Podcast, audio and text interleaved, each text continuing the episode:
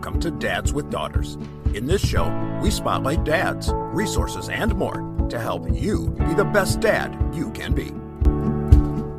Hey, this is Chris Lewis, and welcome back to the Dads with Daughters podcast, where we bring you guests to help you be active participants in your daughters' lives, raising them to be strong, independent women. As always, we bring you guests that are going to make you think, but also introduce you to dads that are doing fatherhood in unique ways as well.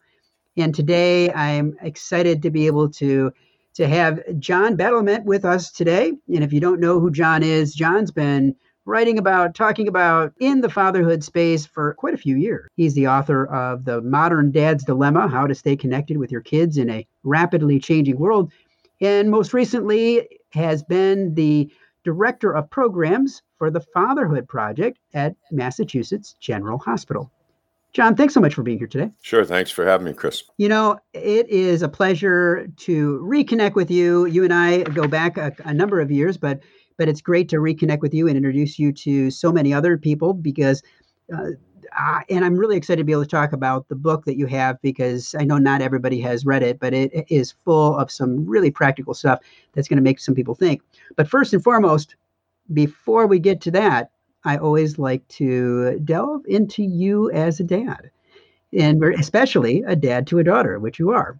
So, first and foremost, I want you to think back. I want you to turn the clock back in time, and I want you to think back to that first reaction that you had when you found out that you were going to be a father to a daughter. Tell me about that. The first reaction was, well, excitement that we were having a child, but I think the first reaction was kind of relief that I was having a daughter because there was a part of me that thought, I don't necessarily want to go. I know what being a son is like, and I'm looking forward to sort of not having to deal with some of that stuff and getting to learn what it's like to have a daughter. And and I grew up without. I grew up with two brothers, so you know I don't have sisters. So I was really I was really excited you know, I was in the same boat in the sense that I grew up as an only child. So mm-hmm. I had no concept having brothers or sisters.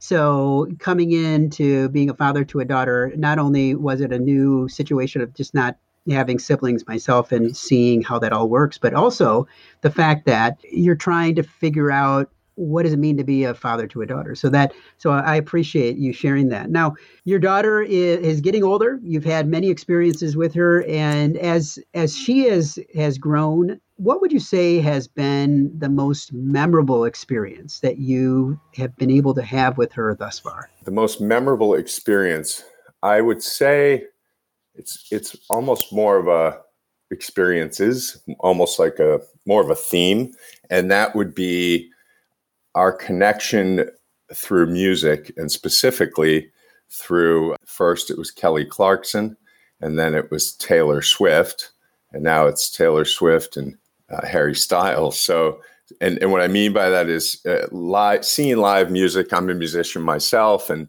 and also a, a, filmmaker. So the arts are very important to me, and live music has always been important to me. So I wanted to, you know, share that with my son and my daughter, and Stella specifically as the I have a 15 year old son now, and Stella's 17, my daughter 17. When she was about nine years old, I think, you know, we we always listened to music, we played music, and I at that point she was she liked Kelly Clarkson.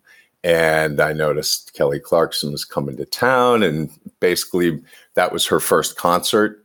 And it was just that bond that remains to this day around music and the the live experience, but also just music in our lives is really special. So we've gone subsequently to three of Taylor Swift's concerts and or tours, and then we're supposed to go this year. This past summer, she was supposed to play, but COVID got in the way. So it's a bond that we share, and that's really important and special to us. And now to see her also going to see live music with her friends has been really, really great too. So you're telling me that you're a Swifty. I'm a Swifty dad. I've got, I've, yeah, beyond what uh, you probably could even imagine. I, the last tour we went to, which was 19, oh no, it was, yeah, it was 19, two tours ago, the 1989 tour, Stella and a friend uh, wanted to dress up they because Taylor Swift does this thing where she goes around and they, she has a bunch of people go around and to find the the most rabid fans and bring them backstage. So, you know, lots of people dress up. We were the two dad, probably the only two dads that A dressed up and B dressed up the, the particular thing they wanted to do, our daughters wanted to do.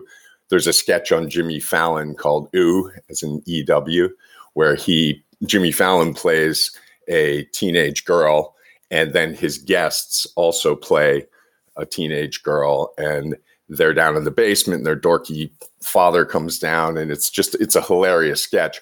So basically, this other dad, my friend Chris and I, we the girls wanted us to be to dress as Jimmy Fallon, which is dress as a teenage girl, and then they dressed as Taylor Swift when she was on the show, which was hilarious to us, but the realization of like being a dressed up as as a as a, a teenage girl at a Taylor Swift show was something we weren't quite prepared for.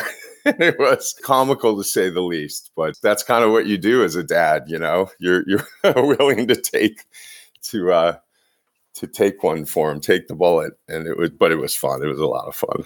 So the question that everyone's in everyone's mind right now is did you make it backstage? Oh, right. Great question. No, but we did her, one of her people, so to speak, uh, took a photo of us and said, quote, she's going to love this, meaning Taylor. And we ended up on her website, which was cool. That was, that was, a, that was a win. There was a moment where we thought we were going backstage and then that didn't happen. so you got, you still got fun. some dad cred. Mm-hmm, mm-hmm, you got some dad mm-hmm. cred for that. Absolutely. That's yes. Good. So there's been lots of moments, as you just were saying, things that you share, things that um, are, are positive things, also things that are challenging things as well. What would you say has been uh, one of the hardest parts of being a father to a daughter? I think that one of the hardest parts, and this was kind of early on in her life and in my experience as a dad, she was about four or five, probably well, maybe five or six, realizing uh, there was this brief story we were at a birthday party at one of those play you know playhouses or gyms or whatever. And and my daughter was kind of sticking by my side and you know clinging to me and all the kids were out playing. And i was talking to other parents. So i was trying to kind of usher her or shoo her away and and actually usher her into the the social mix.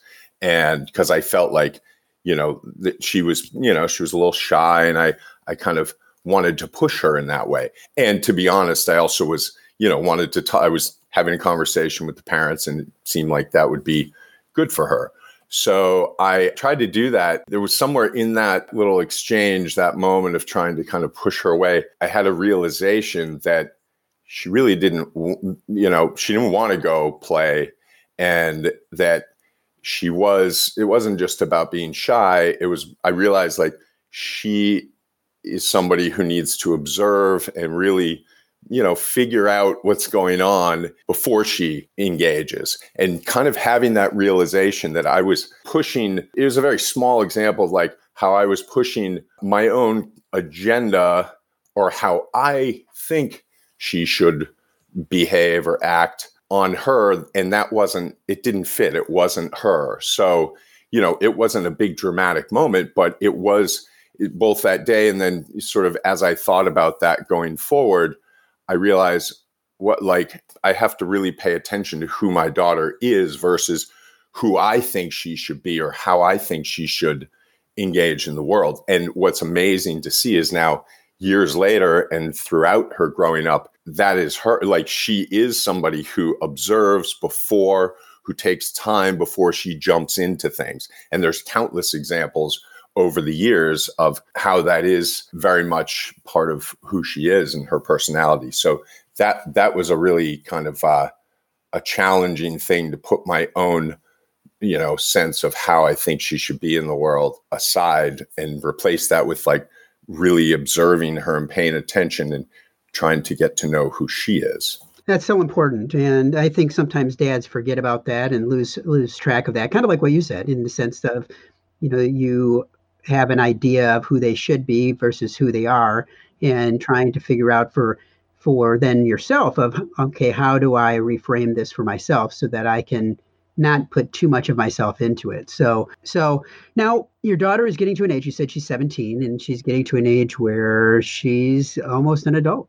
and she is definitely continued to probably figure out and and branch out and and probably test some limits at, at, you know now and again what would you say as she's getting older here and it could be as you look back or it could be looking forward what's your biggest fear in raising a daughter today my biggest fear in raising a daughter is that well it's both a fear and I also feel like some of the data is already in that's positive. What I mean by that is that, you know, my fear is that that she won't that she's going to well, she's going to need to speak up for herself in relationships, in work and advocate for herself. And I know that you know, generally speaking, this can be it can be difficult to do that. And growing up as a girl, there were you know lots of examples, and and you know she knows this that where her voice is not encouraged, or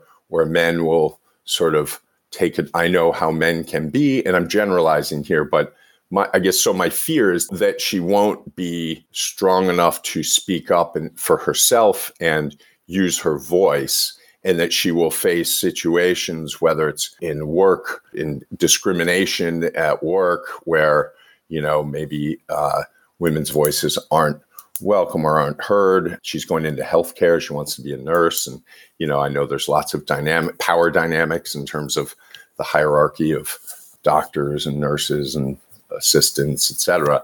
So that's my fear is that she won't keep that voice strong and and speak up and for herself. And yet, as I said, the data is already kind of coming in. At 17 years old, I've really tried to pay attention to to this and how how her voice is developing and how she uses it with with me with you know teachers with friends. And and the thus far i feel like she really does know how to advocate for herself and to speak and she has a very strong voice. Whether it's you know talking to me about a, a problem or an issue that she's having with you know our relationship and how i'm acting or how i'm treating her or advocate just the whole process of getting an education applying to college. She's she's been a very strong advocate for herself and and so i guess that's it. It's both a fear and i'm paying attention to what i can do to help her strengthen that that voice and see that it, how important it is for her life to be able to speak up for herself. I think that's something that I know that I've found that I, am trying to do with a 16 year old myself and trying to help her to be able to find that voice and be able to feel free to be able to share that voice in a constructive way. And because sometimes hearing your voice can be uh, a not constructive way too. So, oh, yes. you know, trying to trying to help her in that way to be able to look at things in in different ways. So, um, but now, one of the things that I wanted to talk to you about today is your book. And I mentioned that the title of the book is The Modern Dad's Dilemma How to Stay Connected with Your Kids in a Rapidly Changing World. And we're definitely in a rapidly changing world. Things seem to be changing all the time, whether it be from technology to political, sociological landscapes to culturally to, I mean, there's so many things happening in our in our society um, not only our North American society, but the worldwide society. And, and so uh, what you are bringing forward here definitely is something that people do need to read and dads need to read. But I guess first and foremost, as you think about a modern dad's dilemma, talk to me about about the definition. What is the modern dad's dilemma? Yeah, I, I often think I should have called it the modern dad's dilemmas because there, there's definitely more than one. But as I think of the the modern dad's dilemma is, in short, how do we as dads today, and I use that term pretty broadly, father figures, adult male care- caregivers, uh, stepfathers, etc., is how do we give our kids what most of us did not get from our own relationships with our fathers? And by that, I mean, how do we build on what past generations have to offer and have offered us models of strength, models of doing the right thing, models of working and providing sort of those are all strengths. And I generally speaking, I think past generations of men have have done a great job of delivering on those things and passing those values on to their sons and to their daughters. But the part that I think many of us today, and I'm born in 68, I'm Gen Gen X, and I see this with um, you know other generations, millennials, Gen Z, like they're still dads today want to give to be more than just the traditional strong provider, courageous, brave guy. They want to, in short, want to connect on a deeper level emotional connection, intimacy, bonding. There's lots of different words for it, but that's what I hear as I've, you know, gone around the country and, and internationally as well from dads today, from the young ones to the to the older dads, is that that piece was often missing in their relationship, that emotional connection with the father. So I think that's what the dilemma is how do you give something you may not have a whole lot of experience with yourself? And there are many dads today who who did have that experience of a close connected relationship with their father. So i don't mean to say that all fathers w- weren't able to give that but by and large for for lots of different reasons met a lot of a lot of dads today don't have that or didn't have that in their relationship with their dad. And the the dilemma is how do I learn that? How do I then pass that on to my kids? So let's get a little tangible then. So you're talking about the fact that you know there are some dads out there, and, and maybe it's many dads. It's hard to say that may not have had that type of relationship with their own father. So how do they again turn around to be able to to do just what you're saying? Um, are there some initial steps, some things that any father can do if they're lacking that in their own life that they can start to move i'm going to say in the right direction to be able to be able to make those connections with their own kids. Sure absolutely. And this is what i do talk about in the book and in you know the work that i do with with parents. The, i think the first the biggest thing is uh, it's kind of a two part thing but first is being intentional as a father and really you know asking that question of yourself and out loud with your, you know, whether that's with other friends that are parents, with your partner, with your wife, with your your co-parent, asking the question out loud, what am I trying to do with my kid? What is my vision for my relationship with my child? And that, you know, you, you think of companies have a, a mission statement or a vision statement. I think the same concept is a really good one with parenting. You know, what what is my vision? And the way I I pose this question to make it practical and tangible is to say, okay, 20 years from now, 25 years from now, imagine your kid is grown up and they they're interviewed for a film or a book about you, uh, about your relationship. What do you hope they say 20 years from now about you as a dad or, or as a mom? What do you hope they say and what do you hope they don't say? And those responses, and having done this and seen thousands of parents do this activity, this exercise, it, it's actually a practice. I think of it as a practice. There are some themes in those responses that I hear from dads today. And the themes are, you know, 20 years from now, I first of all, I want to be here, I want to be around, which is an important aspect of okay then what do you need to do today so that 20 years from now your kid is still talking about you in the present tense and that gets into issues of health and mental health but i also hear a lot of i want my kids to say 20 years from now that my dad knew me my dad was somebody i could uh, go to if i had an issue they this idea of like basically i want my kid to say they were connected with me i want them to say that we had a close relationship that's where that theme comes in because that's over and over. I hear that in different settings, different contexts, different language. But in short, it's I want a close, connected bond or relationship with them. And then, you know, a lot of dads will say what they don't want their kids to say 20 years from now is that they have no relationship or, you know, things like who or the fear of being disconnected with their kids, of not being important. So that the first step is to say, all right, so if you want your kid to say those things and to not say those other things, then that's where can you start today? And and what needs to to happen to on an ongoing basis so that you can realize that vision. So so that's one practical step is to say, all right, be intentional, have a vision for what you want in your relationship and that's kind of a starting point and you know in in in the book and in my work then we get into breaking those things down into more tangible steps and things you can do and not do in your daily life. So that's part one. Then the second part of that is looking at your own legacy and doing some work however you do that. But very practically i have an exercise that i encourage dads to do, which is looking at what are the gifts you got from that relationship with your father, your biological father, and your mother for that matter, and whoever your your primary caretakers were. But I think it's important for dads to to look at their relationship or lack of relationship with their own father and say, what did I, is there what did I get from this this man that that's good? And for some men, that might just be, you know, that I was he gave me life, you know, that I'm here. For others, in my case, it was you know, one of the gifts my dad gave me was teaching. He was very, very, uh, he didn't call it that, but he taught me a lot of important skills and specifically skating, a lot of sports, you know, how to, how to do things, how to navigate getting tickets for a game.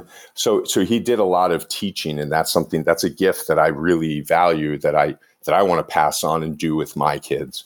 And, and so then the other side of that is looking at, what are the liabilities your father left you with? So if he was, you know, had a temper, he was, you know, alcoholic, or he was not present, you know, those are liabilities that if you don't look at those and really con- concretely and actively say, I don't want to repeat that, or I want to transform that that liability into something positive for my kid. If you don't look at that, I think you're much more apt or likely to repeat those mistakes, call them liabilities or mistakes. So that's the second part is looking at your legacy. What are the gifts and liabilities or mistakes that you have within you that you want to pass on or don't want to pass on?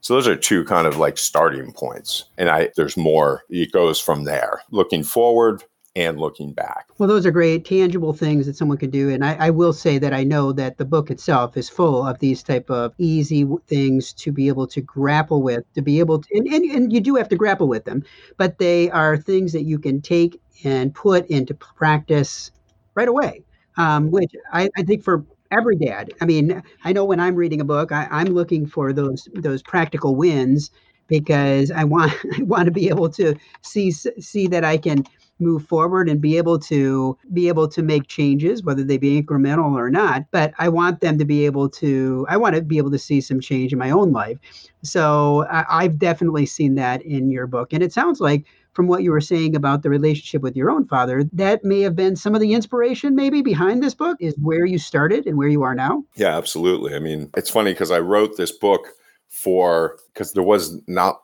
anything I could really find that was useful in terms of practical how to. I wanted to write both practical exercises and activities as well as hear stories. So the book's got actually the book has the it's kind of a a unique hybrid of I have interviews with dads from all different walks of life, and they actually do the exercise. There's six practices. They actually do them, and you see, you know, a semi-completed exercise, like I just mentioned, the the vision statement.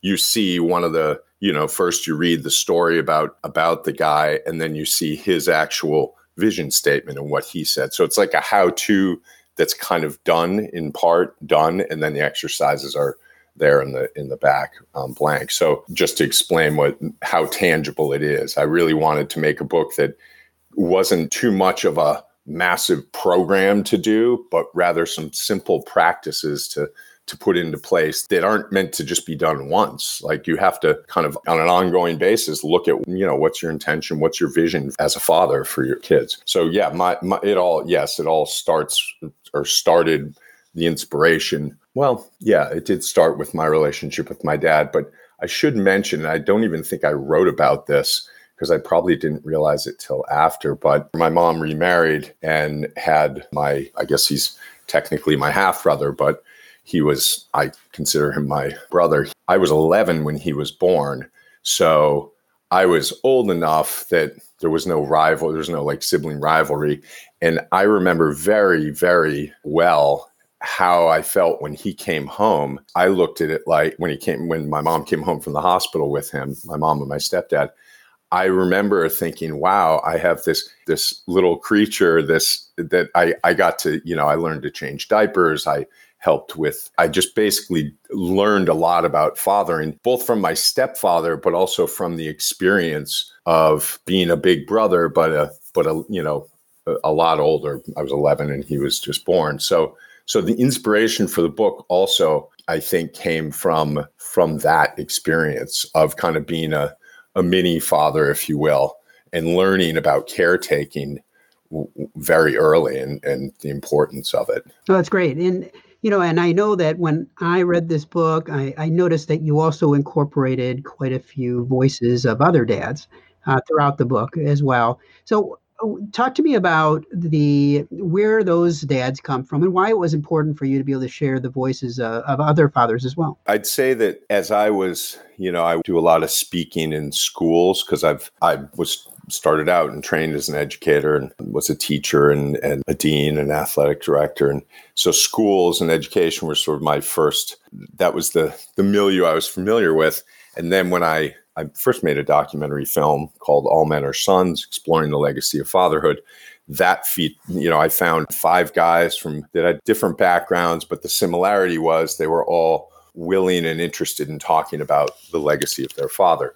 So with the book, I just kind of expanded on that sort of a documentary approach, which is it was a kind of a give and take between here are the ideas that I want to explore this idea of vision, this idea of legacy, this idea of intimacy or relationship, which which I try to simplify as you know what is a relationship? There's two parts of it. You have to know the other person and yourself and you have to be known by them. So know and be known those are sort of two chapters in the book and two different practices. Knowing is about being present and listening and being attentive.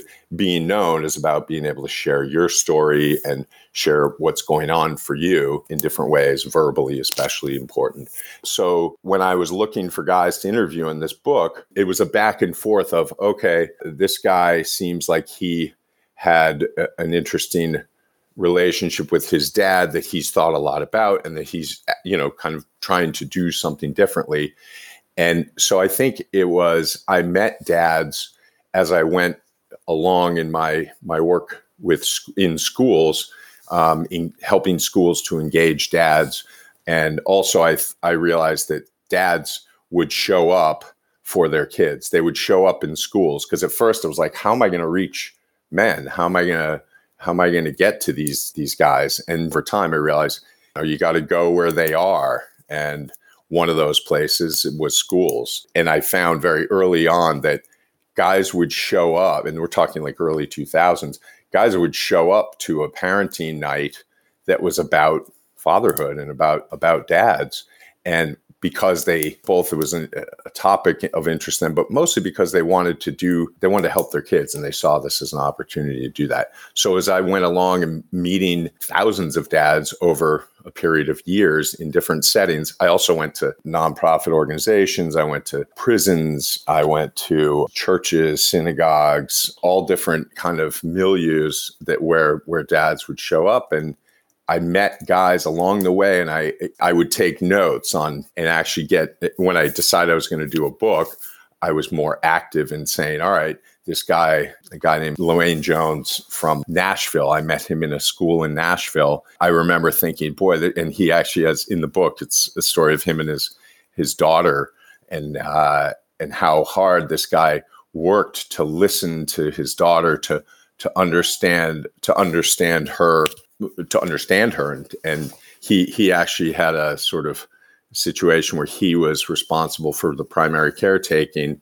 He, he and his wife both worked but her hours were such that he ended up being the one picking her up and dropping off at school. And and I remember thinking oh this guy is going to have something interesting to say about you know the chapter on knowing your your child. And so there were experiences like that along the way where I thought that would be a good guy to include in the book. And and the range goes from Ted and Derek, a gay couple that were friends of mine. I knew through education, educational organizations.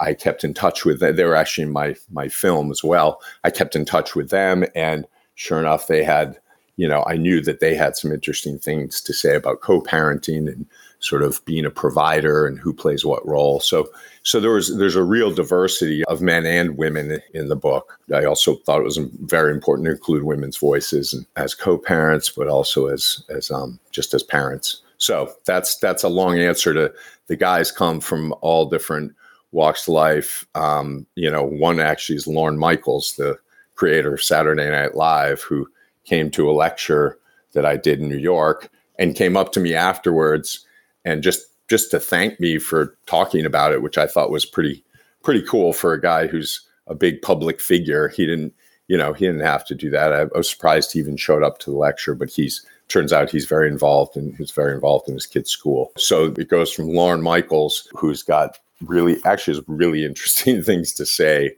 about fatherhood and about his thoughts on raising kids to Luane, to Antonio, a guy who I know uh, here in Boston where I live, who drives the MBTA bus and is divorced and is, was a teen dad, 19 years old. So there's a real there's a real range of stories that I think are really important because there's no one way to do this. There's definitely not one way to to do fatherhood. Each of us do it in our own way, and a lot of times we're we, we may fail along the way, but we learn a little bit every every step of the way. And your book definitely is a part of that and can help a lot of dads. So I will definitely put a link in the notes today to the uh, book itself. You know, we've just scratched the surface about the things that you're going to be finding in here, but you're going to be finding a very practical book that brings in the stories of other dads, but also allows for you to be able to think about fatherhood in a little bit different way. I have a question. I would, and this maybe uh, uh, we could, if you want, put a link. You're going to put a link. We could also put one of the the exercise that I mentioned, the gifts and liabilities, maybe the vision statement. We'll put something there in the show notes as well, so so people can actually see it. Yeah. No, that'd be great. I, I, I always like to add value in that regard, and I think that would be something that we would love to have in there. Now, we always finish our interviews with what I like to call our Fatherhood Five, where I ask you five questions to delve even deeper into you as a dad. Are you ready? Uh, okay. I guess. Do I have a choice? You don't have a choice. okay, fair enough. Let's go. Speed round? Yeah, yeah okay. Speed fair. round. Yeah. So, in one word, what is fatherhood? Incredible. When was a time that you felt like you finally succeeded at being a father to a daughter? when my daughter told me that she had a converse a difficult conversation with her mother and when she had a difficult conversation with me. Those two moments. How would your kids describe you as a dad? Funny would be one thing. Caring kind and embarrassing most dads embarrass their kids at least a few times a day. So, you know. oh, God, I'm a horrible embarrassment. Yes. Now, who inspires you to be a better dad? Well, my stepdad, I often look at my stepdad. He's, I've just grown to appreciate, even though we had a very tough relationship and I've grown all the time, I appreciate him more and more. I also look to my friends, my best friends, my close friends. We talk about our experiences, and I take little kernels from them all the time. And I think, uh, and I rely on them to help father my kids, which I think that's something I never, you know, everybody talks about. It takes a village and all that, but that gets lost in today often. T- like, what does that really mean? I found that my peers, my friends that are dads, can be really helpful with my kids, and when I trust that relationship to yeah, and it's a great thing to because I don't think we can't be everything and give everything to our kids. They need to get that from other men and other women as well. And finally, what advice would you give to other dads? Well, for daughters particularly, I would say get into their world and not not obtrusively, but get interested, be interested, and stay interested in their world. And if it means you have to, you know, it, when they're little, you know, going, doing tea parties and things like that. That's all fun and cute. But as they get older, it gets it can be harder to find common interests. But it's I think our job as dads to that's the work of being a dad and to to figure out who they are, to observe who they are, to listen to them, and then find that that common ground or make that common ground. And don't think that I guess the other pieces I'd say is don't when they push away, you know, 12, 13, 14, 15, that does not mean they don't want you there. I think a lot of dads miss it's easy. I've I misinterpreted that too. They're pushing away as natural and important for the development, but it does not mean they don't want you and they just want you to keep showing up. They definitely want us to keep showing up. And John, I, I just want to say thank you for you know not only writing this amazing resource, but but also for uh, for being here today, for sharing your story, for sharing uh, some of the experiences and aspects of your own life with your kids. And love to learn that you're Swifty. Do I need to put the photo on the in the notes too? That would be great. I'd love I'll to see that there. photo. Yeah, and then you've got to start using the hashtag, you know, Swifty Dad. I think that would start trending. So you definitely need to do that. And as right. always, I wish you all the best. And, and thanks so much for being here today. Great. Thank you. And thanks for all the work you do. If you've enjoyed today's episode of the Dads with Daughters podcast, we invite you to check out the Fatherhood Insider. The Fatherhood Insider is the essential resource for any dad that wants to be the best dad that he can be. We know that no child comes with an instruction manual, and most dads are figuring it out as they go along and the Fatherhood Insider is full of resources and information that will up your game on fatherhood. Through our extensive course library, interactive forum, step by step roadmaps, and more, you will engage and learn with experts, but more importantly, dads like you. So check it out at fatheringtogether.org. If you are a father of a daughter and have not yet joined the Dads with Daughters Facebook community, there's a link in the notes today. Dads with Daughters is a program of Fathering Together. Find out more at fatheringtogether.org. We look forward to having you back for another great guest next week, all geared to helping you raise strong, empowered daughters and be the best dad that you can be. We're all in the same boat, and it's full of tiny screaming passengers. We spend the time we give the lessons, we make the meals, we buy them presents. and Bring your A game, cause those kids are growing fast. The time goes by just like a dynamite blast. Calling astronauts and firemen carpenters and muscle men get out and be the world to them. Be the best dad you can be. Be the best dad you can be.